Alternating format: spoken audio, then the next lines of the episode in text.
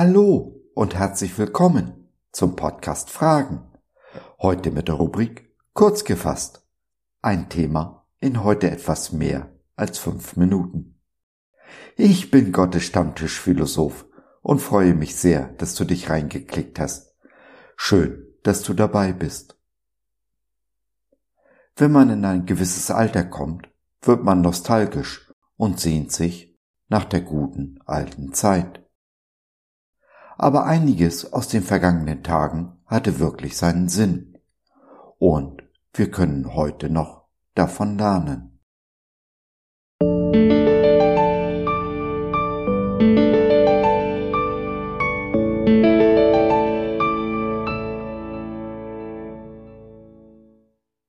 Das Buch des Lebens. Jede Träne wird aufgezeichnet. Du zählst alle meine Klagen. Sammle alle meine Tränen in einem Gefäß. Du hast doch jede einzelne in deinem Buch festgehalten. Psalm 56, der Vers 9 in der Übersetzung der Neues Leben Bibel. David, von dem unser Eingangsvers stammt, war nicht nur König, der die Vorteile seines Amtes genießen konnte. Bevor er König wurde, hatte er ein hartes und beschwerliches Leben. Zuerst als einfacher Hirte, einem der niedrigsten Stände, auch noch zu Jesu Zeiten, und gleichzeitig einer der härtesten Berufe, die man ausüben konnte. Dann jahrelang als Vogelfreier auf der Flucht vor König Saul der ihm nach dem Leben trachtete. David wird viele Tränen geweint haben, auch in seiner Zeit als König. Einer seiner Söhne starb bei seiner Geburt. Ein anderer trachtete David später nach dem Leben, seinem Amt und seiner Krone. Und vieles mehr. Nein, sorgenfrei war das Leben Davids wirklich nicht. Aber er wusste, wohin mit seinem Schmerz, seinem Leid, seinen Klagen und Tränen. Gott ist da, der jede einzelne Träne in einem Gefäß sammelt und in seinem Buch festhält. Wenn wir in unserem Buch des Lebens blättern, sind wir leicht geneigt, die Tränenseiten zu überschlagen, wie wir oft auch unser ganzes Leben nur überfliegen. Die Seele, unsere Seele, kann bei diesem Tempo, das wir heute einschlagen, kaum bis gar nicht mithalten. Es ist wie mit dem alten Indianer, der zum ersten Mal mit der transkontinentalen Eisenbahn von West nach Ost fuhr. Wie er dann seine erste Fahrt fand, wurde er am Ende der Fahrt von einem Mitreisenden gefragt. Ich weiß nicht, antwortete dieser. Meine Seele ist noch nicht angekommen. Und so ist auch unsere Seele noch dabei, uns einzuholen. Weil wir aber so viele Seiten in unserem Lebensbuch überblättern, wir unsere Seele abgehängt haben, bleiben viele Fragen des Lebens unbeantwortet. Nicht, weil wir nicht auf die Antwort kommen könnten. Nein, wir stellen uns diesen Fragen nicht, blättern die entsprechenden Seiten einfach um. Trauer wird nicht gehen, wenn Tränen nicht fließen. Wir kennen ihn nicht mehr, den Wert einer jeden einzelnen Träne.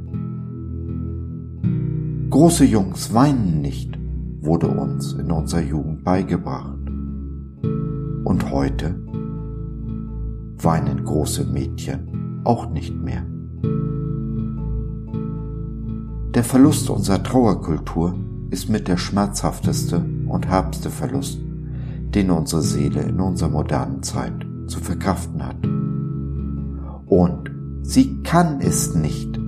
Irgendwann aber nimmt sie sich mit Gewalt die Trauer, die sie braucht. Wir nennen es dann Depression stellen wir uns nicht spätestens dann der Trauer, dieser Depression, Kämpfen wir weiter mit unserer Seele, also gegen uns selbst, wird die Depression chronisch.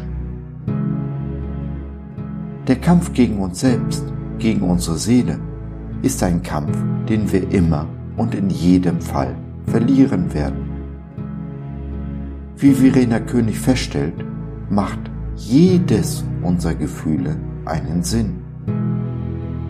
Hören wir nicht hin, nehmen wir unsere Gefühle nicht an und ernst, befinden wir uns schon in diesem Kampf, der nicht zu gewinnen ist. Tränen müssen fließen, damit Trauer gehen kann. Wir müssen wieder lernen, jede Seite in unserem Lebensbuch zu lesen, achtsam zu sein mit uns selbst und unserem Nächsten, uns und unseren Nächsten liebevoll anzunehmen, so wie er ist, so wie wir sind. Das heißt nicht, der Seele oder unserem Nächsten in jedem Fall Recht zu geben. In jedem Fall heißt es aber, sie zu trösten mit liebevollen, achtsamen Worten. Auch David sprach in Psalm 42, Vers 6 zu seiner Seele. Was betrübst du dich, meine Seele, und bist so unruhig in mir? Im nächsten Atemzug tut er dann genau das Richtige, indem er seine Seele Mut zuspricht. Harre auf Gott, denn ich werde ihm noch danken, dass er mir hilft mit seinem Angesicht.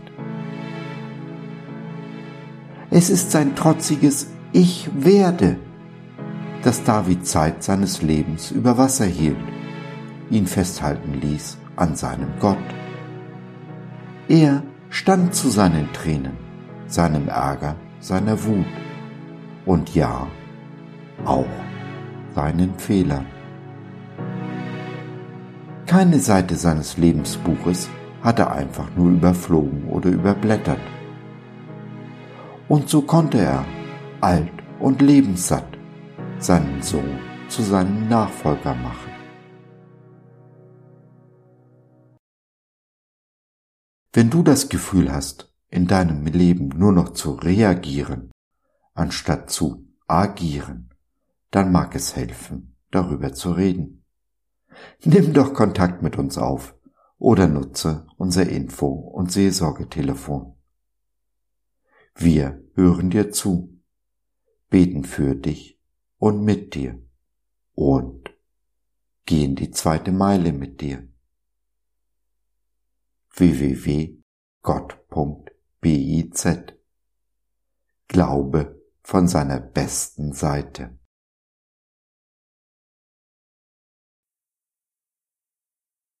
So, das war's für heute.